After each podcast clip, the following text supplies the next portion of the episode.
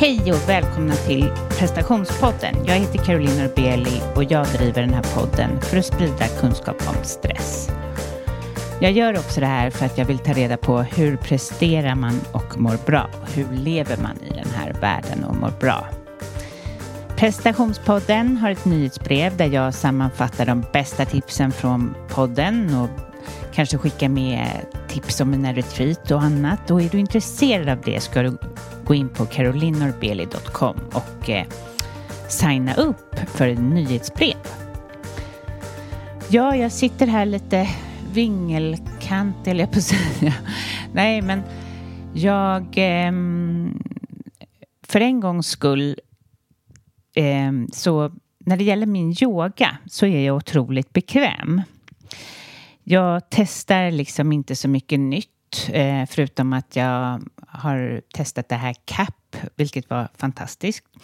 Eh, CAP Kundalini Activation Progress eller Process, eh, vilket är helt, en otrolig upplevelse där kroppen rör sig utan att man gör någonting själv. Eh, men det var inte det jag skulle gå in på. Det har jag pratat om tidigare i försnacket. Men jag är ganska mesig. Jag står här hemma i mitt, i mitt badrum och där jag, för att jag hittar ingen annan yoga och jag, eh, men jag, jag gör den. Och det låter ju helt sjukt när jag jobbar på Yoga Mana och eh, jag har tillgång till det här och det är en fantastisk yoga men det passar ju sällan mina tider och sådär. Men eh, så skulle jag träffa en kompis som har bott utomlands väldigt länge. Vi har haft en väldigt bra relation för att vi pratat så extremt mycket i telefon. Och det är jag som är ansvarig hemma för sophanteringen. Jag förstår inte hur jag gick med på det, men i alla fall. Så varje gång jag kastar sopor så ringer jag henne och vi har så här jättehärliga samtal. Med, och på något sätt så kan ju telefonen göra att man kan bara berätta ännu mer än när man ses. Men nu var det dags att ses. Hon har flyttat hem, så himla härligt. Och vi har som grej att vi ska signa upp på olika saker. Hon kör kultur och jag kanske mer i den här yogasvängen. Så ska vi ha våra dejter och gå på olika saker. Och jag hade tänkt att signa upp på en sån här CAP Kundalini Activation Progress för att hon verkligen skulle få smaka på hur, hur det var. För det är någonting utöver det vanliga. Men och eh, jag har gjort ett avsnitt eh, med det och hon heter Julia. Så ni kan, ni som är intresserade av CAP kan ju gå tillbaka i avsnittet. Jag kan inte exakt vilket nummer det är, men hon heter Julia Berg i alla fall. Ja, eh, men eh, jag på måfå där på Yogamana sen att, eh, signar upp för en klassen Kristina Kulmelin. Ingen aning om vad det här skulle vara. Jag tänkte att det här blir nog lugnt. Jag har testat Yoga Manas klasser de är helt fantastiska, restorative och allt möjligt. Men um, nu var det dags eh, att bara... Jag hade bara den här tiden så jag signade upp för Kundalini och varken jag eller min kompis visste någonting om det. Så gick vi dit och hoppades på att vi skulle bara få ligga ner hela tiden för vi var så trötta. Men det kan man inte säga, så var det inte. Alltså kundalini, jag vet inte så mycket om det. Det, det är i alla fall lite speciella rörelser, flaxande med armarna och, och fram och tillbaka. Och, och, men hon höll ett tempo. Den här personen, Kristina, var som en, hon var som en eh, artist. Alltså, hon tog hela rummet och hon lät oss liksom inte köra så här långsamma rörelser. Eller det kunde vi få göra, men hon bytte snabbt från meditation till det ena, från andning, från, breath, eh, från breathwork till meditation, till det här, till det ena. Alltså, jag var ju helt överförtjust för jag älskar ju den här snabba energin. Jag är så där snabb själv så jag var bara fascinerad och helt plötsligt skulle vi skratta och så gick vi över till eh, andas djupt och sen skratta och sen sjunga mantran och sen var det världens gång. Och den var också lite så här musikalisk, alltså som en musik, cool musikvideo lite grann. och jag, jag känner mig som ny. Jag känner mig faktiskt väldigt trött. Jag fick väldigt hög energi av det här. Eh, jag vet inte vad det är för fel på mig. De andra människorna såg ut att vara så här lugna och i sen, men jag går upp lite så här och blir jättepigg och energisk. Men framförallt, framförallt idag känner jag mig så här lite på nytt född. Att ha fått vara med om den här upplevelsen. Och jag påminner mig själv om hur viktigt det är att testa nya grejer. Att vi inte kan sitta och göra samma sak hela tiden. Och för mig, jag, göra saker som du inte kan, göra saker som du inte vågar. Jag gör ju det hela tiden i mitt jobb, alltså med prestationspodden. Saker jag inte kan, inte vågar, inte ja, blir jag tvungen till. Men, och, men även då i min träning och i min yoga och min spirituella utveckling och allting. Och, i, och jag talar till dig som lyssnar, vad viktigt det är. Jag känner mig som sagt på nytt född, född, född. men kanske något förvirrad också, för det var en extremt stor händelse. Det är som att det fortfarande vibrerar i mig, det som jag var med om då. Men jag kan ingenting annat än att säga att ni kan gå och signa upp och göra, få, be om att få testa eh, de här passen.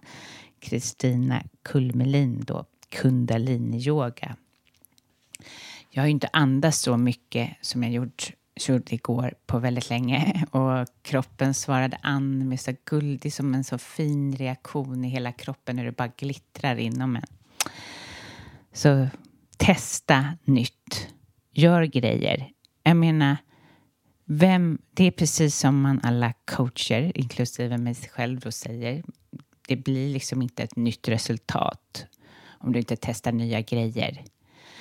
Så är det så att du stångas i en utmattning eller jättemycket stress kanske du ska testa någonting nytt. Alltså jag menar inte att det behöver ta mer energi för att du testar det här nya utan testa i alla fall. Testa, testa helt enkelt.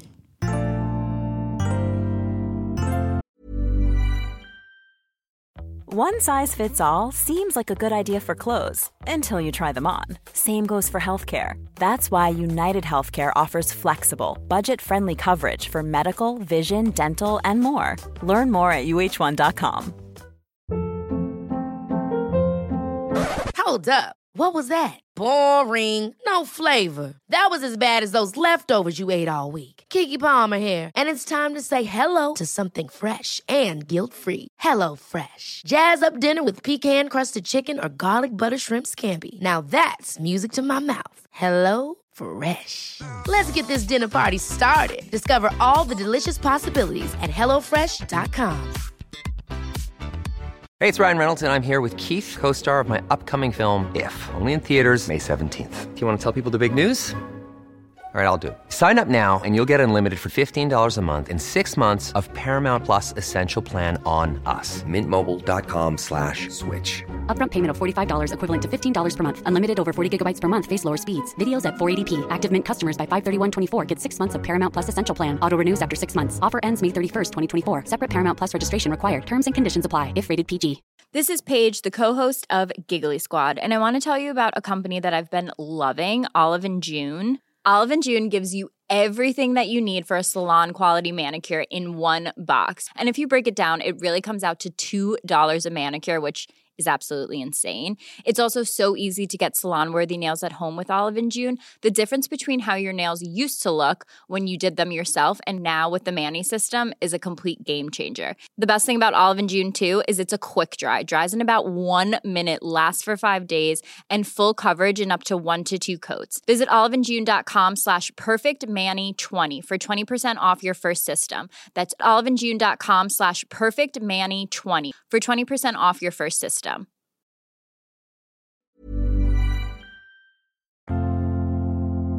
Någonting jag har reflekterat över den senaste veckan, kanske personligen också, eh, men det brukar oftast hänga samman i det när jag träffar kunder och kompisar och sådär. Det värsta tror inte jag folk tycker är ändå att stå på scen. Jag tror nästan att det är ännu läskigare för många att stå i sitt ljus. Alltså, att våga vara sitt bästa jag. Att våga vara framgångsrik eller alltså i sina egna ögon och verkligen skina. Att våga ta de här stegen de här positiva stegen som behövs för att du ska växa. Alla vi vet ju vad det är, eller de flesta. Vad är det som behövs? Men vi gör det ändå inte ändå. För det är på något sätt bekvämt att bara sitta i den här passiva rollen där man är lite grå och lite skäms över sig själv för att man inte... Man vet ju, alla vi vet, du som lyssnar vet, att vara den här skinande personen av dig där du mår bra och det bara lyser i dina ögon. Men ändå tillåter vi oss själva att skapa den tillvaron som gör att vi liksom inte skiner. Och jag tror mycket det har att göra också med jantelagen. Att vi, det, gud vad läskigt det är att ta plats. Alltså gud, det vet jag med podden till exempel. Speciellt i början när jag inte var, fanns så många poddar. Och vad, men vad läskigt det är att ta plats på bara en middag. Eller, alltså, det är läskigt att skina. Det är så mycket läskigare, lättare att bara gå och klaga eller gå och vara tyst. Eller... Så jag bara tänker att jag vet att du som lyssnar kan komma till en plats där du skiner och där du liksom kan se dig själv i ett annat ljus. Alltså det är väl kanske lite så att man ska fråga sig själv vad är det man kan göra för att nå dit? Och också vågar jag? Eller hur ska jag våga? Jag har några platser kvar eh, eh, än så länge i min coaching och eh, är du intresserad av att eh, komma till mig och göra förändring, skapa, alltså minska stress, eh, jobba med dina prestationskrav, hitta tillbaka till dig själv. Eh, ja, byta karriär, eh, kanske hitta ett nytt jobb eller vad det nu kan vara så är du väldigt eller varmt välkommen att höra av dig på carolinorbeli.com och eh, så bokar vi ett 30 minuters möte som är kostnadsfritt eh, där du kan avgöra om jag passar som coach eller inte. Det är redan många som har hört av sig gällande mitt retreat den 24 till 27 eh, maj och du är varmt välkommen du med. Alltså på retreatet där yogar vi, vandrar vi i de mest den vackraste platsen, Deja. Och eh, vi har kock och äter hälsosam mat, mediterar och har härliga samtal. Så häng med i maj helt enkelt. Så signa upp eller vad säger jag, skicka en intresseanmälan till carolinorbeli.com. Till det här avsnittet har jag intervjuat Nisse Edvall. Eh, Nisse är programledare och han är poddare och radiopratare och han har också drabbats av utmattning tidigare. Eh, men inte bara det, utan vi pratar också om eh, att ha 40-årskris och hans bok Livet efter 40 som är en guide för män. Jag vet att det är många ni som lyssnar som är kvinnor, men hur som helst kan det här vara väldigt intressant att sätta sig in i även hur, hur kriserna drabbar män. Så lyssna till en härlig person, Nisse Edvall. Hej och välkommen till prestationspodden Nisse. Tack så jättemycket. Ja, men berätta för lyssnarna, vem är du? Jag är, jag brukar säga att jag är poddare och skribent. Det var väldigt länge så var jag programledare. Men sen så kom jag på att jag inte hade lett något program på massa år så då blev det liksom svårt. Det finns ju en låt med Paul Simon när han sjunger om en talkshow-host utan talkshow på en skiva. Och det känns liksom det var som en del av min person att jag ja. var programledare. Eh, ut, men så hade jag inga program. Så att nu säger jag att jag är poddare och skribent och sen så har jag nu precis skrivit en bok också.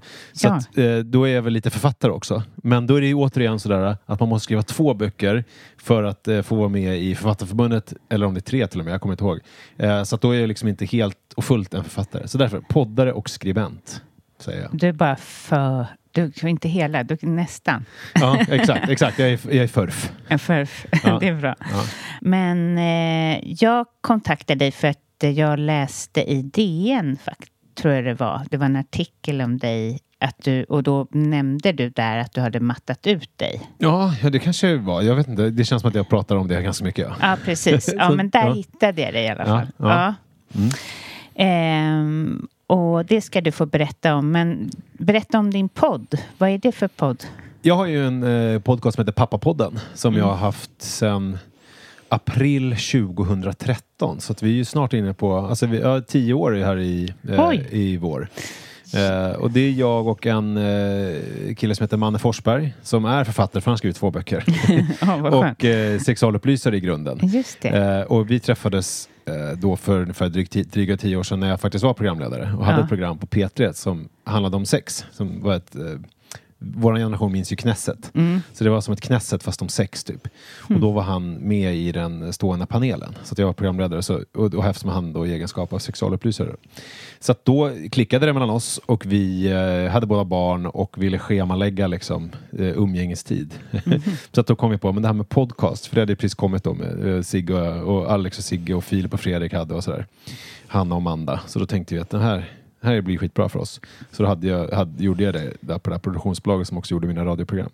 Sen så har det liksom rullat på och vi har släppt ett avsnitt i veckan och eh, ja. Det, Shit vad härligt. Gud vilken Ja. härlig relation det måste vara. Ja, det blir, alltså det blir ju så häftigt för att det blir ju som så här verkligen i nöd och lust på ett sätt när man för att man, även om vi har haft perioder när vi kanske inte har setts jättemycket så här som man kan ha med folk. Man glider isär lite grann, man har lite upp och ner. Men vi har ju alltid haft liksom podden som har gjort att vi har hörts en gång i veckan och stämt av. Och det är ju så få andra relationer i livet som man har det, förutom med sin typ fru eller med sina barn eller med andra släktingar och så där, som man liksom nästan tvingas att en gång i veckan, vare sig man är sugen eller inte, så, bara, så hörs vi och sen så har man förberett något riktigt kul som man vill berätta för den andra och sen så lyssnar man på den. Och så, så att det blir ju en väldigt speciell relation. Ja, liksom. det, jag minns hur det var så härligt när jag hade det med Per. Det, ja just det, det här i början ja. Ja. ja. det kunde både vara men det kan ju också vara slitigt när den ena kommer sent och sådana saker. Ja, ja, men vi är faktiskt väldigt bra på att eh, båda eh, vara i tid och sådana där saker. Så, så, sådana problem har vi inte. Mm. Gud, vad bra. Och, och vi Men ses- slarvar båda ibland, men det är liksom så pass mycket det är inte den ena som slarvar mer än den andra utan det Men ses ni live eller? alltså, innan gjorde vi det, innan pandemin Ja. säger jag, Ja. innan som alla vet. Eh, vi är knutna till Acast som är en sån här podd. ja vi, Så att- jag med kunde ja. sitta där då. Eh, Ja. Så då satt vi där i deras studio Mm. eh, mycket. Och, eh, men sen så med pandemin så blev det ju att vi började banda, för vi har ju alltid bandat på semestrar och så här också, så vi har ju varsin sån här bandare och vi hörs på telefon. Så har det blivit att då gjorde vi det så, via telefon. Och sen har vi blivit så lata båda två så att nu har det liksom blivit att vi aldrig typ ses och spelar in. Så att nu hörs vi på telefon och spelar in liksom, en gång i veckan. Men visst, det blir som ett beroende att ha podd. Man Ja, ja. kan ju nästan inte tänka sig vara utan. Nej, nej. Alltså, Nej. Det, är ju, det är ju alltså, det är ju också ett sätt att speciellt eh, då om vi kommer till den här utmattningen och sånt och sån här depression och sånt som jag har gått igenom så är det ju alltså Visst, terapi är ju en sak men det är också att man tvingas att formulera sig om saker hela tiden. Alltså liksom göra, omsätta sitt liksom, liv och sina... Ofta är det ju att jag tar ju upp liksom, om jag har haft någon konflikt hemma eller någonting. Alltså man kan ju inte lämna ut eh, allt hur som helst men Nej. jag är nog ganska dålig på att inte lämna ut. Men det är ju alltid jag försöker hitta liksom vad jag gör, eller liksom att det hand- handlar om mig. Som om, om du och jag har en relation och vi bråkar så är det liksom inte vilken jävla idiot Caroline är, utan det är så här, vad var det jag gjorde? Det blir det som blir själva storyn. Liksom, Ja, det tiden. blir lite så här, man tar upp essensen från den veckan. Ja, och det blir det väldigt härligt och bra för ens hjärna. Ja, verkligen. Mm. Sen så blir det ju så, alltså, nu har det blivit att jag, man får ju liksom eh, försöka få lite input utifrån också, speciellt sådär eh, ibland när man är så här, nu är jag väl kanske inte småbarnsförälder längre, men när man har kan leva ett ganska liksom intetsägande liv ibland, det händer Mm. inte så mycket och då är det inte så jävla spännande alltid. Och, Nej, nej, man skapar inte så mycket content. nej men verkligen. Men berätta, eh, hur var det, hur, vad hände och när var det du mattade ut dig? Ja, alltså rent, det är ju såklart eh, lång historia sådär, men alltså det, det hände ju jag blev sjukskriven, om man säger så. Alltså, liksom, om man tänker sig där, den typ försäkringskasseutmattningen. Ja. Det var ju... Nu ska vi se. Jag fyller ju 43 nu i februari. Så att det var alltså vid un, ungefär årsskiftet Alltså för tre år sedan, vid års, alltså årsskiftet, eh, vad blir det då, 1920? Ja, det var så nära. Mm. Ja, det är ganska nära faktiskt. Alltså, då, då blev det liksom eh, då kom liksom, någon så att säga, kraschen, så att säga. Och sen så, då var jag sjukskriven på deltid. Jag var 50% sjukskriven ett halvår. Eh, och eh, gick i terapi och åt liksom, fick börja äta escitalopram som är sådana SSRI-preparat. Eh, och det, så det var väl lite så här, det var då det smällde. Sen finns det ju, jag vet inte om du är intresserad av själva bakgrundshistorien Ja, eller hur, liksom, vad ja, som vad, hände och vad, vad tog dig dit?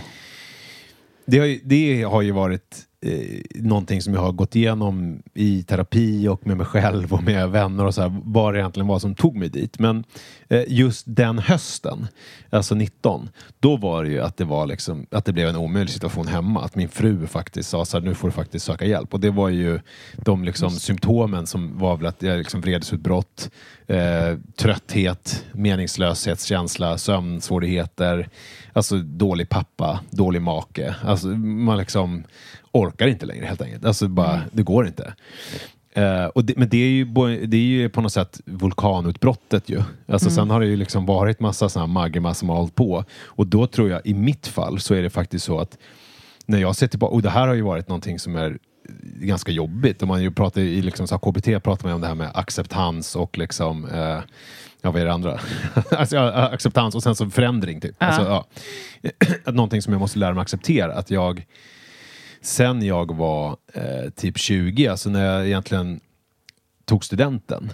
Så när jag tittar tillbaks på mitt liv, alltså de här 20 åren, så har det varit jävligt jobbigt. Alltså, och jag har liksom inte riktigt eh, reflekterat över att det faktiskt har varit jobbigt. För jag har inte tänkt, jag, jag har aldrig tänkt så här, gud varför är mitt liv så jobbigt? Utan jag har alltid tänkt så här, gud vad jobbigt det är att le- leva. Hur, hur orkar folk? Alltså lite mer så här, jag har sett mig, jag har identifierar mig ganska mycket med så här, du vet, jag läser ju en del så här arbetarförfattare, så här, Ivar och Johansson, de är så här, livet är hårt liksom, man stretar på, det är åkern, det, är liksom, det ska skördas, det är liksom här, barnen ska ha mat, och, du vet, alltså, så här, och så har jag lite grann sett på livet, att det är så här, men det är väl så här det funkar för alla liksom, men det är en jävla kamp. Man vaknar på morgonen och sen så har man en lista med grejer man måste göra och så klarar man av den listan och sen så bara åh skönt får jag sova på kvällen och så får jag vila några timmar så, så vaknar jag. Alltså så har jag liksom det är klart att jag ibland haft roligt och liksom haft kul. Alltså det är ju så här 20 år av ens liv men när jag tittar tillbaks på det så är det, det den känslan jag har. Liksom. Ja. Att det är, och aldrig egentligen sett någon längre båge utan det har alltid varit så här lösa saker här och nu hela tiden. Liksom. Att det är, och, alltså, och det är så här umgås med barn är på samma lista som typ tömma diskmaskinen eller så här, ha sex med min fru är på samma lista som att så här, eh, fixa en ny sladd till tvn. Alltså du vet när det bara är Ja. så här, allt ska bara bockas, Bockas av. av. Ja. Och då var det ju en sån här uppenbarelse som jag fick där i samband med sammanbrottet och lite i terapi och sådär. Att, att, jag, döds, att man ligger på dödsbädden liksom och att man bara eh, att det blir så här den ultimata äntligen får jag sova. Jag klarade det. Ja. Och sen så bara, men shit vad var jag klarade? Och så bara, ja det var livet. Och det, det blir ju en otroligt deppig uppenbarelse. Att det är så här, att livet var någonting som man klarade av. Ja, det är jättebra Istället sagt. för att så här, det var någonting som jag levde eller någonting Ja. som jag, där jag kände saker och så här, jag var i, i stö- alltså det här som du håller på med också, med så här, att man liksom, eh, mindfulness, det är ju det det handlar om liksom. Så att då, så att, så att det har ju varit, och jag tror ju att, liksom, att jag hade kunnat få hjälp tidigare och det är väl så här, om man har någon stråk av så här, lite bitterhet nästan, så, vilket jag ju försöker att verkligen så här, betvinga, men jag måste ändå omfamna att det finns sådana drag i det. För jag vet att när jag var 20 så hade jag problem. Jag kräktes mycket på morgonen och sen jag, jag hade ett jobb på dagis. Kräktes ofta på morgonen och hade, fick det som jag förstår nu är så här panikångestattacker på det, tunnelbanan och sådär. Men jag liksom förstod ju inte riktigt att, så här, hur dåligt det var utan jag tänkte så här, ja men det, livet är jobbigt liksom. Och jag kommer ihåg att jag ändå så här, faktiskt sökte hjälp hos en ungdomsmottagning för det var ju innan jag fyllde 23. Eh, men då var det lite så här, möttes med ganska mycket oförstående som jag minns det och lite så här, ja det verkar jobbigt, det är jobbigt att bli vuxen typ. Alltså du vet, och sen så började jag, eftersom jag är ganska du vet, läser mycket och så här, så hade man hört om, du vet, läser tidningen om så här, ja, dagens ungdom, det är svårt att växa upp, de klarar inte av när en tjej gör slut, då blir det psykakuten. Så jag bara, gud, alltså jag är väl ingen jävla tönt. Alltså du vet att det är lite så här... eh, Men var det så att din mamma och pappa också var, när du var liten, fick du vara ledsen då? Eller var det... Ja, men det, det är ganska intressant. Jag, jag ska bara avsluta. Ja, men då, det som jag kände då nu, som jag kan känna sorg över, det är så här... För nu när jag har jobbat en del med just manlighet och relationer och känslor och, så här, och jag och, kommit i kontakt med ungdomsmottagningar och sådär, när man tänker hur, dål, hur svårt det är för killar och hur svårt de har att värva killar. Men när jag tänker på när det kommer en 20-årig kille och berättar att så här, men jag kräks på morgonen och typ jag mår skit, jag får liksom någon slags tryck över bröstet och svårt att andas på tunnelbanan. Alltså det är ganska stort steg för en så här ung kille att komma och säga det. Och jag hoppas idag, i och med den, det alltid fokus som har varit på så här psykisk ohälsa och allt de senaste åren, att, det, att de plockas upp lite mer än att det bara blir så här, ja livet är jobbigt typ. Eh, vill, du Ja. bli, vad, vill du bli kändis eller? Ja, men, precis, vet, att det var precis. liksom så här, för det var väl lite sådana grejer som jag också dryftade. Alltså så, man stod så här, jag jobbade på dagis, jag vet inte vad jag vill med mitt liv. Men att det var, ja, skitsamma. Du frågade Ja. om eh, när jag var barn. Ja, men jag tänker för att du inte tog dina åkommor på allvar. Alltså, jag menar, tänker att visst, samhället speglade det, men det är ju också så här, har man haft en pappa som bara ruskar av sig och går Mm. vidare så är det ju ganska svårt att... Det där är... Alltså, det som är, eh, är att jag minns ju inte någon ångest egentligen från när jag gick i skolan. Jag älskade att gå i skolan. Jag, eh, alltså, men jag gjorde ju inget annat. Jag hade ju inga så här hobbys och intressen. Jag var alltid helt slut efter skoldagarna. Det tog liksom all min kraft. Jag brukade ofta gå och lägga mig och somna på, vi hade så här badrumsgolv som var uppvärmt. Vi hade så här stor badrum i källaren. Brukade alltid gå in där och bara somna på golvet. Det, när jag kom hem från skolan så fick pappa komma och väcka mig, dunka på dörren och bara, nu är det middag. Eh, Så jag hade ju aldrig någon så här hobbys och fotboll eller någon sån här grej. Utan det var verkligen, skolan var min grej. Och typ relationer. Alltså jag var ju kär hela tiden. Det var ju liksom mycket så här känslor och mycket, eh, otroligt mycket sånt. Som jag, Men det var ju alltid, jag levde ju verkligen. Förstår du? Alltså det var verkligen så här, yes. Eh, och, s- och sen så när jag flyttade hemifrån, då blev det som att allt bara poff, kraschade. Eh, för att ja, men det var ingen som sa till mig längre vad jag skulle göra. Alltså, skolan var ju så härlig liksom, med så här, lektioner och sen så kommer någon smart vuxen som berättar jättemycket spännande grejer om någonting som den vet. Alltså jag bara älskade det ju. Gud Liksom. vad härligt att ha den upplevelsen. Ja, bra. Mm. men, men apropå det där med att inte få vara ledsen. Och jag upplevde ju att min pappa tog mig på jättemycket stort allvar. Alltså när jag kom med de här kärleksbekymren och liksom allt det här. Men Mm. det var, då var det ju ändå på en...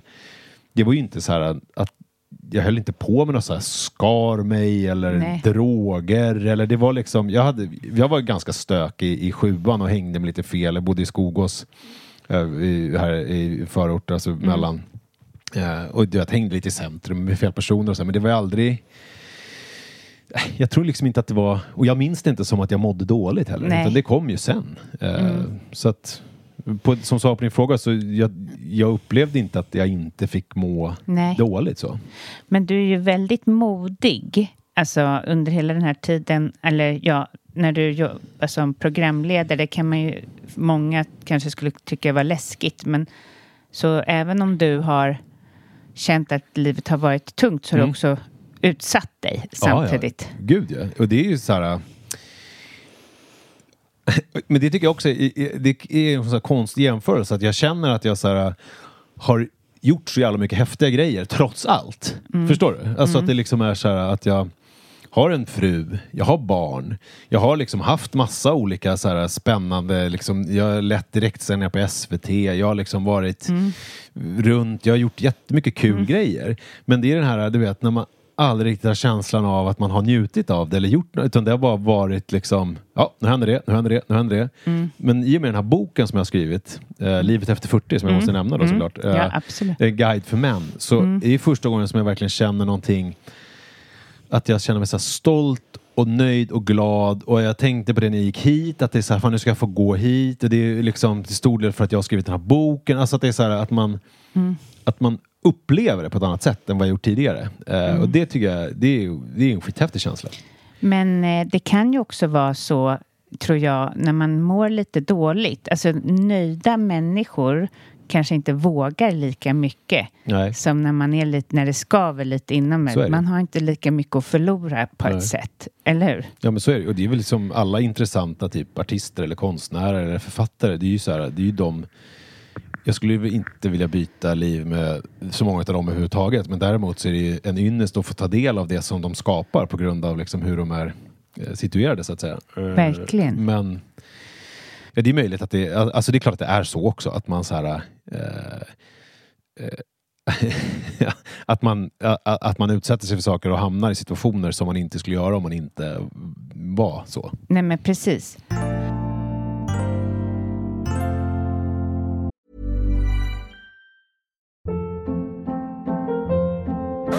Hold up. What was that? Boring. No flavor. That was as bad as those leftovers you ate all week. Kiki Palmer here, and it's time to say hello to something fresh and guilt-free. Hello Fresh. Jazz up dinner with pecan-crusted chicken or garlic butter shrimp scampi. Now that's music to my mouth. Hello Fresh. Let's get this dinner party started. Discover all the delicious possibilities at hellofresh.com.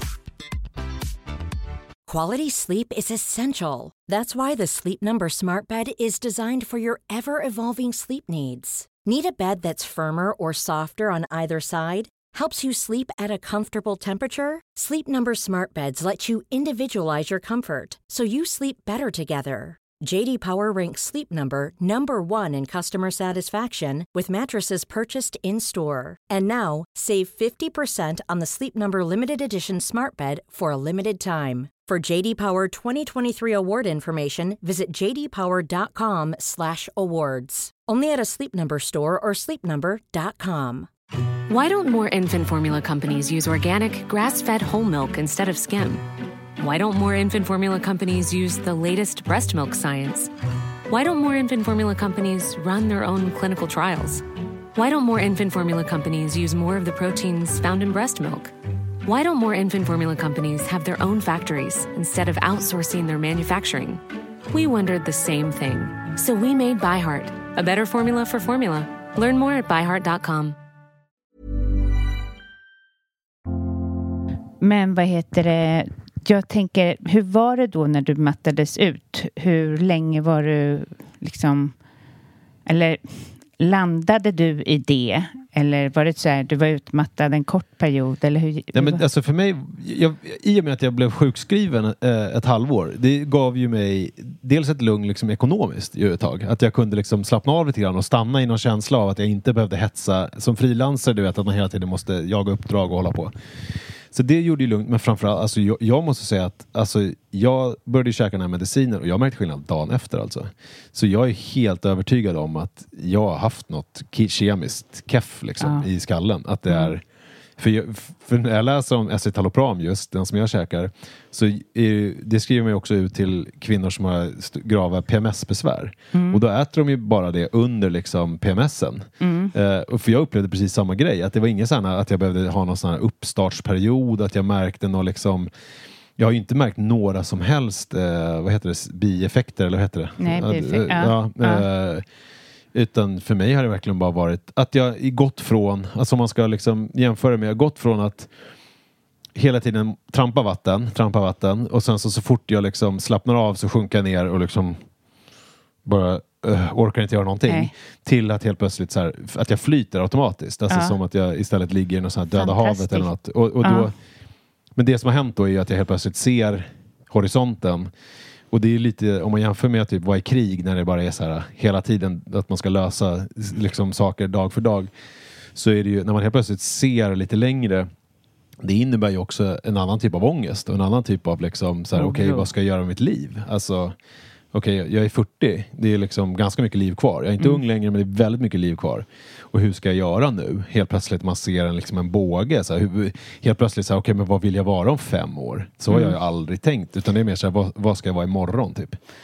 Det har varit mer släcka bränder. Ja, verkligen. Och så här, då det dyker upp saker. Ja, jag säger ja till det. Jag säger alltid ja nästan. Så det, Ja. det är ju bra på ett sätt. Att man men det har ju sällan varit någon sån här, vad vill jag egentligen? Nej, Utan är jag bara ja, fattar. ja, det gör jag. Ja. Ja. Ja, ja. Ja.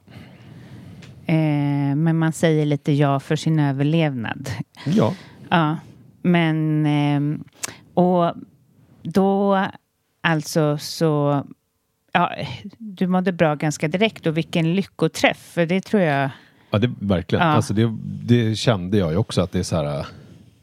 För att då, då var det ju så här att jag skulle också hålla på att utredas för ADHD och så. Eh, och det...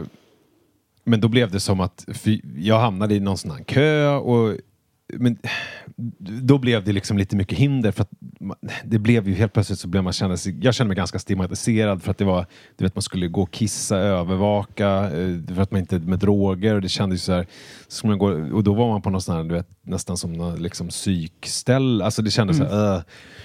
Och då i och med att jag då kände mig bra, alltså jag, liksom, ångesten är borta. Alltså det här... Då kände jag att incitamentet för att utsätta mig för det där var liksom ganska... Gud, det var ja. inte så liksom starkt. Så då blev det att jag uteblev från någon sån här blodprovstest och då förlorar man sin plats i kön ganska direkt. För att det är ju sånt hårt tryck på det där. Så, och då har jag, jag har liksom inte till kanske min frus förtret eller till lite andra tagit upp det där igen och fått liksom någon sån här ordentlig diagnos ställd på mig. För jag upplever ju att, jag har ju en son med ADHD också. Eh, jag upplever att diagnosen är ju bara ett problem om den är ett problem. Och just nu känner jag så här att jag behöver inte veta, få på svart på vitt, utan jag känner mig så här, jag mår ju bra med den här medicinen som jag äter nu och jag vet ju hur jag måste leva mitt liv för att det ska liksom, för att det ska vara okej liksom. Ja, precis. Men du sa i något avsnitt som jag lyssnade på eh, så bra om just det här med mindfulness. Att man säger så här, kan du inte vara lite mer så här, vi måste ju, alltså det är så viktigt att vara närvarande. Det är så här, den svårigheten idag att vara närvarande, det är ganska stora krav. Av- Ja, Du ja. kanske raljerade lite över det, men jag håller med dig om det. Det är liksom, vi har inte, för först har vi alla, eller börjar vi ju utkris, vad säger man, utkristallisera olika diagnoser. Så vi vet ju att vi har massor inom oss. Och sen också det här utom, utanför som ställer till. Och så Ja. bara, kan vi försöka vara lite närvarande? Det är lite, det är inte helt lätt. Nej, verkligen inte. Och, det, och jag ser ju på mina barn, jag menar, alltså man pratar ju alltid om så här, och barnen med sina skärmar och liksom hit och dit och de läser för lite och, det, och allt Ja. sånt där. Men jag kan ju bara säga så här, hade det funnits, jag är ju född 1980, så jag var ju alltså 15 år ganska exakt den där hösten när internet kom. eh, och eh, Sen kommer de här sociala medierna, det som egentligen är det här riktigt tidskonsumerande. Det, kom, ju- det var ju ytterligare några år längre fram i tiden. ju, när man, Mm. Det tog ju eh, tid. Ja, och tills jag har det här nu, som är nu, liksom, som är med det här scrollandet och så. Det ju, då var man ju mycket äldre. Eh, alltså, Facebook var väl det första embryot egentligen som liksom, gemene man höll på med. Då pratade vi 2007, så då var jag 27 år. Och så Instagram, det var ju liksom, jag skaffade Instagram tror 2013 eller 2014 kanske till och med. Och det är ju 34, jag menar, det, det har ju liksom hela det här gränssnittet med att sitta och scrolla. Hanna Anders Hansen hade ju om det, det här med när man häller upp ett glas vin, då är det så här ett steg hälla upp glaset, sen dricka upp det, så är det glaset tomt, då ska man liksom ta flaskan, fylla på igen och sen dricka. Och sen så tar den flaskan slut, då måste man öppna en ny. Alltså det är liksom så ganska många steg ändå för hjärnan att liksom, men just de här, de är så smarta de här Silicon Valley så att de fattar ju det, när man bara scrollar och aldrig tar slut, så är det, det ställer ju ganska stora krav på en att man ska liksom själv så här, sluta. Eh, och då tänker jag, om jag hade haft tillgång till det där när jag var liksom så här 9, 10, 11, när jag hade såna här tråkiga somrar som alla hade på ett sätt. När du låg och sov där på varma golvet. Ja men typ. Men då var det ju så här, ja, men då hade jag min pappas gamla liksom så här B. Wahlströms ungdomsböcker och så här, och då börjar man ju läsa liksom för att det är så här, vad fan ska jag göra? Eh, så hade man då dataspel och så här, men det var inte alls på samma det var inte på samma absorberande nivå eftersom det inte var kopplat till att man spelade online med massa andra utan det var ju någonting man gjorde med kompisar hemma hos eller så, så Och det har ju gjort att man har blivit på ett visst sätt. Och där kan jag ju känna att det är liksom en sån otroligt stor skillnad mellan liksom min generation och liksom eh, mina barns generation. Alltså på ett sätt som att jag känner mig mycket mer hemtam i liksom mina föräldrar som är 40-talister, alltså deras värld, den som de lever i, det är liksom min värld också. Alltså Mm. Nej, att man så här, värld. lyssnar på skivor, man, Ja. man umgås, man Ja. pratar, man, och jag brukar tänka på det att om internet skulle försvinna Mm. så skulle det ändå vara så här, visst det skulle vara skitjobbigt att typ betala räkningar och sånt där. Ja. Men jag menar, det skulle ändå vara så här, som att komma hem. Typ. Ja, alltså, det är liksom som att det är... Det, de, det är någon som har skrivit om det där också, att det är som att vara typ som en invandrare. Om man flyttar till ett land, jag vet inte hur gammal du är, men jag menar det 76. året du är född, Ja, vad sa du? 76. Ja, Ja. 76. Ja, men du, lite, du var ju 19 då, den där 95. Nej. Då var ju du liksom 19 när Ja. du flyttade till internetlandet och du var ju i 30-årsåldern då. Inte när du, konstigt att jag känner mig att jag, jag känner mig så um, alltså, ibland, alltså jag orkar inte alla steg hela tiden som man har. Alltså som man ska klicka sig fram, bara köpa en SL-biljett. Ja, ja. Det är typ 20 klick. Ja men du fattar för våra barn. Som Ja. ju är, för de, de vet ju inget annat. Nej, jag vet. Så då blir det ju ingen grej för dem. Nej, Det är ju som om, för- om, man är, om man kommer från Iran, flyttade hit i 30-årsåldern 1980 när det var revolution. Då har man bott här nu, man är liksom eh, intellektuell, man är högpresterande, man har bott här i 40 år. Man liksom är hemma i Sverige. Man pratar språket men med kanske brytning och man kan alla koder, man kan liksom eh, allting. Men det finns ändå vissa grejer som man så här, som är liksom pålagt en. Och att skulle man komma hem till det Iran som då antagligen inte finns längre, då skulle man ju ändå vara så här, ah, hemma på något vis. Verkligen. Eh, så det, jag vet inte vad det var svar på, men det var det där med var i nuet. Ja. Eh, och då tror jag att man Alltså våra generation har ju mycket svårare och vi måste förstå Ja. att vi har svårare att hantera det här. Och, eh, än vad våra barn har och kommer att ha. För de, är ju liksom, för de vet ju inget annat. Nej. Så då blir det liksom eh, då blir det någonting annat. Vi försöker flippa över till 80-talet Ja. samtidigt som vi ska vara i det digitala Ja. och det är där vi bränns ut i huvudet. Om vi bara... Ja men det är väl det man, Man pratar kanske om ska- ju, acceptans och Ja, förändring. precis, att det är så här, man, man kan inte vara på båda ställena samtidigt. Då får man så acceptera, eller så får man förändra det och då får man väl flytta till 80-talet, det vill säga Men ut på verkligen. landet och stänga ner allting. Men, eh, och då när du liksom kom ut ur din utmattning så började du skriva din bok. Var det så? Livet efter 40, Ja, men en guide för typ. mig. Alltså, så här, nu ska vi se, bara ta allt i rätt ordning. Det var ju den hösten... Ja, jag började väl då umgås med tanken ordentligt. Att jag, så här, för att jag hade ju börjat kolla lite på litteratur som riktar sig till män om typ medelåldern. Mm. Och det finns ju jättemycket bra skönlitteratur. Jag brukar tipsa om Jonathan Fransens, speciellt hans senaste Vägskäl om man vill ha så här en 45-årig krisande man. Det är Ah. jättebra. eh, och sen så är ju såklart Knausgård jättebra. Alltså Ja. om man vill liksom Men- förstå män och sådär. Men det finns ju inga sådana handböcker som det finns en miljon av för kvinnor i och med Nej. klimakteriet. Det Nej. finns ju jättemycket klimakterieböcker. Mm. Eh, Så då tänkte jag så här att Fan, jag skulle vilja ha en så här, jag skulle vilja läsa en typ så här, så funkar puberteten, fast så, här, så funkar medelåldern för män. Alltså liksom en så här, där man tar liksom ett helhetsgrepp på det. Jag fattar. Eh, och, och så sålde jag in den idén till ett förlag och första nappade. Så då så skrev Men jag den gud. boken. Ja. Det var bra jobb. Eh, Men, Ja. men, eh, men är det så att ni går igenom någonting? Nej, inte rent fysiologiskt. Alltså, Nej, men alls. psykiskt då? Nej, det kan man ju inte säga Nej, heller. Att det, det är ju, jag diskuterade det senast precis innan här, jag käkade lunch med en kompis just det här, Ja. men alla ålderskrisar väl. Och det är väl så här, ja, men det, frågan är om den är, för, liksom, det går inte att säga med män att det liksom har med just en ålder att göra, Nej. men med kvinnor är det ju så speciellt i och med det här hormonella, att det Ja. liksom är, vid en viss tidpunkt så slutar liksom eh, äggstockarna producera ägg Mm. och då eh, upphör i stort sett helt liksom, östrogenproduktionen. Man, lite från binjurarna typ. Mm. Men liksom, och det är ju en jättestor förändring Ja. alltså, i kroppen att man helt Mm. plötsligt går från att vara på ett visst sätt hormonellt till att så här, bli någonting annat. Män går ju inte igenom den alls utan Mm. Vi, har- vi, i samband med puberteten så börjar liksom testiklarna producera spermier och testosteron. Mm. Och, och det gör ju vi hela livet. Alltså, nu bara se på så här Picasso, P.G. Gyllenhammar och allt vad de heter. De blir ju pappor när de är liksom uppe i Charlie Chaplin, när de är i 80-årsåldern. Ja. Det är ju så här,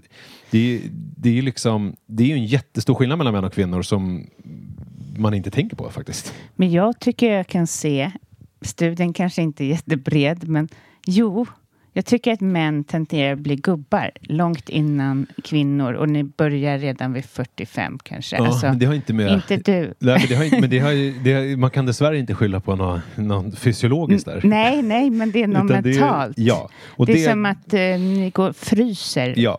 och det är så tråkigt att se. Ja, och det, och det tar jag upp i boken. Ja. Alltså för att, och det är ju... Ja, vilken ände ska man börja där? Man kan, alltså, den stora risken med det, alltså dels alltså, om man fryser då som män tenderar att göra i större utsträckning, vilket de ju gör. Mm. eh, det är ju alltså rent hjärnan bildar då färre synapser. Mm. Eh, för att man liksom utsätts inte för nya situationer och då hjärnan är plastisk så den liksom kan ju skapa nya synapser, alltså nya typ vägar mellan hjärnceller och sådär. Eh, men om man då stelnar så gör den det i mindre utsträckning och då är man ju eh, liksom, är det större risk för så här, demenssjukdomar och sånt. Mm. Det finns ju studier som visar att, det, att man kan minska liksom eh, eh, debuten för en demenssjukdom med fem år. Mm. Eh, det kanske inte låter så mycket, men det är ändå så här, du vet om man är 85 eller 90 eller 80 eller 85, jag menar det är ju ganska mycket i den åldern och man har barnbarn kanske, alltså får man se dem upp till de är 10-15 istället för liksom kanske 0,5, alltså det är ju en jättestor skillnad. Sen är det ju också det här med som också är manligt med relationer Ja. och, och som är eh, att man har ju sett, jag hittade ju statistik då att om man tittar på män som är ensamboende som är 55 år så är det liksom, de är eh, i mycket större utsträckning än kvinnor socialt isolerade. Det vill säga har färre än liksom två kontakter med någon utomstående eh, b- per månad. Och då är det inte så här gå och handla utan mer så här telefonsamtal med någon liksom släkting eller någon, träffa någon kompis eller någonting. Alltså färre än två sådana. Och det är ju förknippat med jättemycket så här, hälsorisker liksom med fetma och med hjärt-kärlsjukdomar och alltså, alla möjliga grejer. Det är, Ja. det är megafarligt. Och det 55 år ensamboende, eh, alltså för statistiken på just den här socialt isolering som är det som är farligt, det, där är det rätt likt mellan män och kvinnor i alla övriga liksom, kategorier. Men där är, där är det någonting som händer. Och det är ju liksom, man tittar också på skilsmässostatistik så är det, då är liksom de ensamboende männen som är 55, de är oftast frånskilda. Ja, Och då är det att de har skilt sig och sen så har de liksom inga kontakt med exfru eller med barn eller med liksom kompisar. Alltså de blir ensamma helt enkelt när de inte eh, har någon. Och därför är det ju liksom eh, och det är det jag försöker säga i boken också. Alltså så här, även om man kan känna som man att det är "Ah, Fan, jag orkar inte längre. Jag sitter Nej. i soffan och så här, eh, gör det jag gör. Det, det, det kan, alltså jag, jag säger inte att man inte kan göra det. Det är liksom så här, man har en fru och om det funkar och hon är nöjd, alltså så här, jag kommer inte lägga mig i det. Liksom. Men däremot så ska man veta att man riskerar att liksom bli socialt isolerad om allt skiter sig. Ja. Alltså, eh, det är det jag vill i boken, att man, så här, man pratar mycket om så här prepping då med konserver i liksom eh, i källaren och sen att jag lite makabert då pratar om att man ska preppa med kompisar i källaren. och det är mer då bildligt talat. Så Ja. Jag menar ju inte att man ska liksom Men gud vad rätt. För Ja. det är så rätt faktiskt. Jo, och, och för då kan man ju också så här, och då finns det ett antal steg som man kan göra för att ha kompisar. För att, och det var ju, jag är ju, ja, du märker jag snackar mycket och är om Ja. sig kring mig och har mycket kompisar. Men jag kände när jag tänkte på det, så här, om Li, min fru då, skulle dö eller vi skulle skilja oss eller du vet, om mina föräldrar inte fanns och så här, Mm. vem ringer jag då mitt i natten och gråter och är så här, fan allt har gått åt helvete. Mm. Och jag blev så här lite rädd för min egen, alltså så här, fan, jag var inte helt säker på vilka jag skulle ha mig till liksom och så.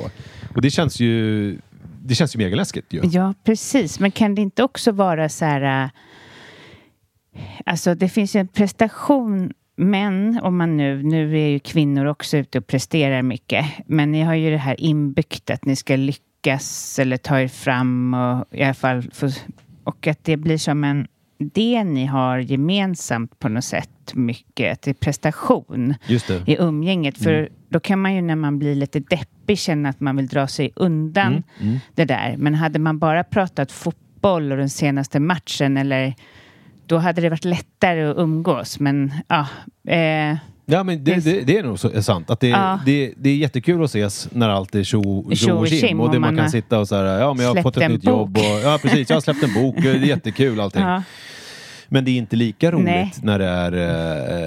Eh, och, man, och man har inte riktigt språk för det. Och det är ju så här, jag tar ju upp den...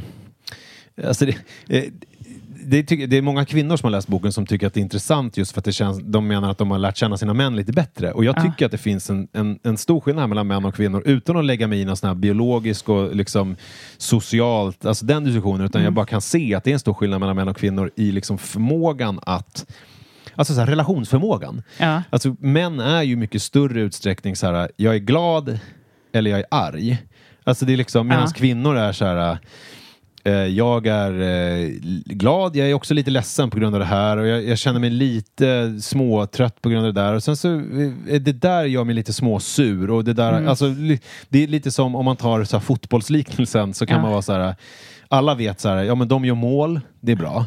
Och så här, nu gjorde de andra mål, det är dåligt. Ja. Men sen så finns det så här offside, det finns så här eh, offside-fällor, det finns så här, eh, liksom eh, backlinjen ska jobba på ett visst sätt och så här, det här ska mittfälten, så ska den röra sig för att det ska vara optimalt. Alltså det, det Ja. finns ju massa nyanser i det. Ja. Och lite så är det ju eh, med relationer också. Mm. Och där är det ju, alltså män är ju sämre på det och sen om det är att det liksom är biologiskt eller socialt, det vet jag inte. Men jag vet ju att hjärnan är plastisk och är det Mm. någonting som man oh, tränar på mycket, vare sig det är fotboll eller om det är relationer. Mm. Och jag ser ju bara på mina barn också redan hur det fortfarande är så. Jag menar, är det något tjejer gör så är det prata, prata, prata, prata, prata, Mm. prata med varandra och det är liksom mycket relationer i skolan och det är så här, den är med, den är inte med, den är utanför och det, alltså det är hela tiden Mm. förhålla sig till andra, känna av, liksom vad händer, alltså så här, Verkligen. om man generaliserar. Såklart, det finns ju såklart skillnader. Medan män är liksom mer och, så här, så här, så här, så här. Eh, Mm. och, och det är ju, det måste man vara medveten om och jag tänker att här är du medveten att man som man fattar att det är så här, jag är sämre. eh, och det är så här, apropå acceptans igen, det är bara att acceptera. Men sen är det ju, och, och kvinnor ska också förstå, män är sämre, men också acceptera det. Men det man inte ska acceptera är ju att man inte tänker att man ska göra någonting åt det. Alltså att det Nej. liksom är så här, att man, ja men så här är jag. Och så, Ja. jag är dålig på det här. Och då är det så här, ja, men det är ju en jättedålig inställning. Eh, dels på grund av, och då pratar man, då blir det ju mer så här jämställdhet och liksom sånt. Alltså att det är så här, det är ju jättedåligt i en relation om mannen inte tar något eh, liksom, emotionellt ansvar för någonting. För Ja. det blir det blir tråkigt. Men sen ska man också veta att ifall man inte tar det emotionella ansvaret och tränar det precis som man tränar på gym eller håller på att lösa sudoku och sådär så riskerar man liksom dö i förtid och bli ensam och olycklig. Liksom. Alltså, men så det är så här, incitamenten för att ta tag i det tycker jag är ganska eh, liksom stora. Och det, eh, alltså, eh, och hur ska man göra då? Är väl nästa fråga. Och då, det som är allra viktigast är för att förstå andra så måste man fatta liksom sig själv. Och då är det otroligt viktigt att man tränar precis som man tränar på liksom frisparkar eller vad fan som helst. Alltså, eller golfsving. Att man så här, vad känner jag? Och då är det ju så här, gå ut och gå, det funkar för mig. Ja. Och inte ha någon podd eller någonting. Utan så här, gå ut och gå och så här, så börjar man känna efter, så bara, vad känner jag egentligen? Och sen säger det så här, ja men jag är arg. Och sen så bara, vänta, jag är arg? Så bara, nej. Jag känner mig lite ledsen kanske. Så bara, varför ledsen? Så bara, om jag hade ju en jobbig lämning på liksom dagis eller det var, jag hade diskat och min fru sa inte någonting om det. Eller, då kan det vara det som liksom kan kategoriseras som så här skitsaker.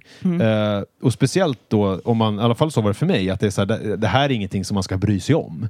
Var, det är väl bara en skitgrej. Varför ska jag, jag orkar inte ta upp det här hemma, att Li inte sa att jag var duktig när jag, när jag hade tömt diskmaskinen. För det är ingenting man ska behöva höra, utan det ska bara hända. Men däremot så är det så här, jo men jag känner ju det här.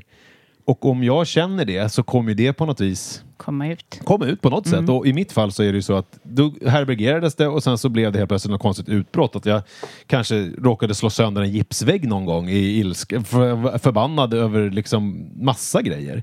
Men Eh, absolut, men alltså och det tycker jag alla, det är ju en vä- väldigt bra julklapp tänker jag från en, din bok. För Ja. att alltså, är det något jag vill, är ju, jag jobbar ju som coach fast Mm. jag förstår att det inte är så många män som kommer till mig. Men jag har haft tre stycken på sex år eh, men, och de har varit jättefantastiska. Men Mm. jag tror också att det är att män tenderar är rädda för att ta tag i sig själva, vad som finns där inne och så. Att ni inte har pratkulturen och allt så. Så att du gör ju någonting jättebra om du bara kan liksom få någon att eh, börja tänka de Ja. här. Ja, för att man ser också att många män är, alltså jag ser på mina kompisars, och liksom, alltså att de säger, men vad då umgås de inte, umgås inte din man med sina kompisar längre? Har de slutat liksom? Vad, vad hände? Då känner jag mig gammal. Alltså då, men, jag trodde vi fortfarande kunde gå på AVs och liksom så här, men nej, där tog jag fel. Nej, ja, så att Det är skitbra. Män behöver det här. Ja, och det är inte heller att det är jag, jag tycker att det, idag är det ju liksom att det blir också som allt annat idag, så polariserat. Att antingen ska man vara Alltså i varje intervju så glömmer jag bort vad han heter. Jag måste skärpa mig. Han har ju en jättestor podcast tillsammans med Mia Skäringer. Eh, ganska Aha. ung kille. Ja, jag kommer vet inte vad han Alltså, heter. han har något konstigt namn som gör att vi aldrig glömmer bort det. Eller alltid glömmer bort det. Skitsamma. Alltså att det är så som är Ja. någon sån här lite mer androgynt, liksom väldigt, ganska feminint, liksom, Ja. eh, väldigt mycket liksom, kvinnlig. Mm. Eller så är det det här som Alexander Bard, liksom det här uh, skrika och liksom Ja. Jag försöker väl mer vara liksom det känns som att det alltid är i alla sammanhang ytterligheterna som får liksom beskriva norm istället för att ta så här. De flesta män är ju liksom helt vanliga eh, personer. Ja. Och, där, det, och det slog mig en gång, apropå det här med... För jag skrev en debattartikel en gång i Aftonbladet om att jag ville lära, in, jag ville lära mina söner att inte våldta. Det var liksom den Ja, men den tillspetsade... tror jag läste. Ja, det var liksom den tillspetsade rubriken. För att jag upplevde när jag växte upp som varande lite så här utåtagerande och eh, att, att jag, jag stal ju och jag gjorde, jag slogs och jag liksom höll på lite med någon droger och sådär. Men jag kände ju alltid så här, det är fel. Du vet, jag hade en så här, lite ont i magen, så här, nu gör jag någonting som är dumt. Liksom. Så jag hade dåligt samvete och sådär. Men däremot, du vet när jag sprang in i tjejernas omklädningsrum eller när jag tafsade eller när jag typ tjatade mig till sex och sådär. Det, det slog mig aldrig att det var fel. Alltså det var bara så här, men det är, det, det liksom så här, boys will be boys, det är så man gör. Det är så, För det var liksom så och det var så jag var uppfostrad så att säga. Och det har jag, min grej i den artikeln var ju så här att mina söner när de tjatar sig till sex så ska de i alla fall känna att de har ont i magen. att de gör någonting fel. Ja. För att man kommer ju alltid vara man kommer alltid göra bort sig. Man kommer alltid vara utåtagerande och man kommer alltid liksom göra dumheter. Men man ska i alla fall veta när det är man gör dumheter och när man inte. Och, jag, och jag upplevde liksom att jag inte visste det. Men då fick jag en del kommentarer att det var så här men jag har aldrig sprungit in i något jävla omklädningsrum eller jag har inte och då började jag tänka själv och så här "Ja, men det var ju bara jag och typ två till i klassen som höll på med det där. Och det var ju liksom ganska många killar liksom som inte gjorde det. Men det känns som att det ändå finns en sån här en bild av att så här är män. Och det, jag har ju det i kapitlet om sex, att det är så här, för att man ser ju att statistiken på liksom samlag inom äktenskapet eller så här, i relationer minskar. Och så säger alltså att det är värdelöst, det är jättedumt. Men eh, det kan också bero på att dels att kvinnor har lärt sig säga nej, att man, liksom är, att man inte bara ligger för att man måste. Och, men också att män faktiskt inte är lika kåta som typ så normen gör gällande. Bara för att alla tror att de ska vara man blir uppfostrad med så här, män tänker på sex, det är bara sex, sex, sex. Så det är bara Ja. oj, oj, oj, man ser någon i rulltrappan och direkt så är det knulla. Alltså det är så här, eh, men ganska Jag många män är inte inte, så. Eh, och, och då... ehm, och då kan det ju vara så att man faktiskt eh, har mindre sex för att man blir äldre. Då lär man känna sig själv mer och typ så här, det är roligare att typ springa eller inte vet jag, göra, spela tennis eller Ja. vad det nu är än att typ ligga. Eh, och så kommer man till den insikten och man känner sig trygg i att man inte alltid behöver.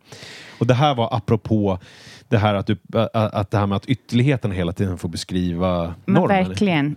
Och det är ju helt eh, felaktigt att... Eh, ja, såklart. Och sen tror jag det här med sex också är för att vi är så pressade i våra liv. Alltså vi har barn, vi har två stycken som ska dra in ganska ordentlig summa för Ja. att det ska gå runt.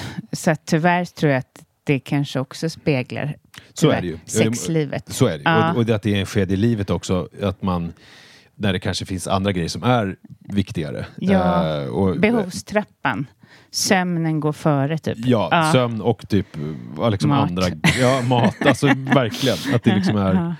Ja. Eh, så, så är det. Det är en kombination. Eh, Ja, men om eh, de som lyssnar, ja, var finns din bok någonstans? Alltså den finns ju överallt. Jag var inne på Akademibokhandeln senast idag och sa eh, i Farsta där jag bor. Mm. Eh, och där fanns den. Eh, så jag, där kan man köpa, finns det nu några signerade. Ja, om man bor i. Farsta eller åker dit så finns det några signerade. Men de finns ju också online, alla de här, Ja. Adlibris, Bokus. Liksom. Och nu håller jag på, nästa vecka tror jag jag ska spela in ljudboken också. Eh, så den kommer finnas på sån här ljudboks... Eh, det var lite svårt med, eftersom den är lite uppstyckad i så här, faktarutor och liksom det är så här, kanske en brödtext som handlar om sexlivet men så kanske Ja. jag spränger in en faktaruta om typ så här så här fungerar snoppen typ. Jag fattar. Eh, så då var vi tvungna att tänka hur vi ska göra det här ljudboksmässigt och sådär.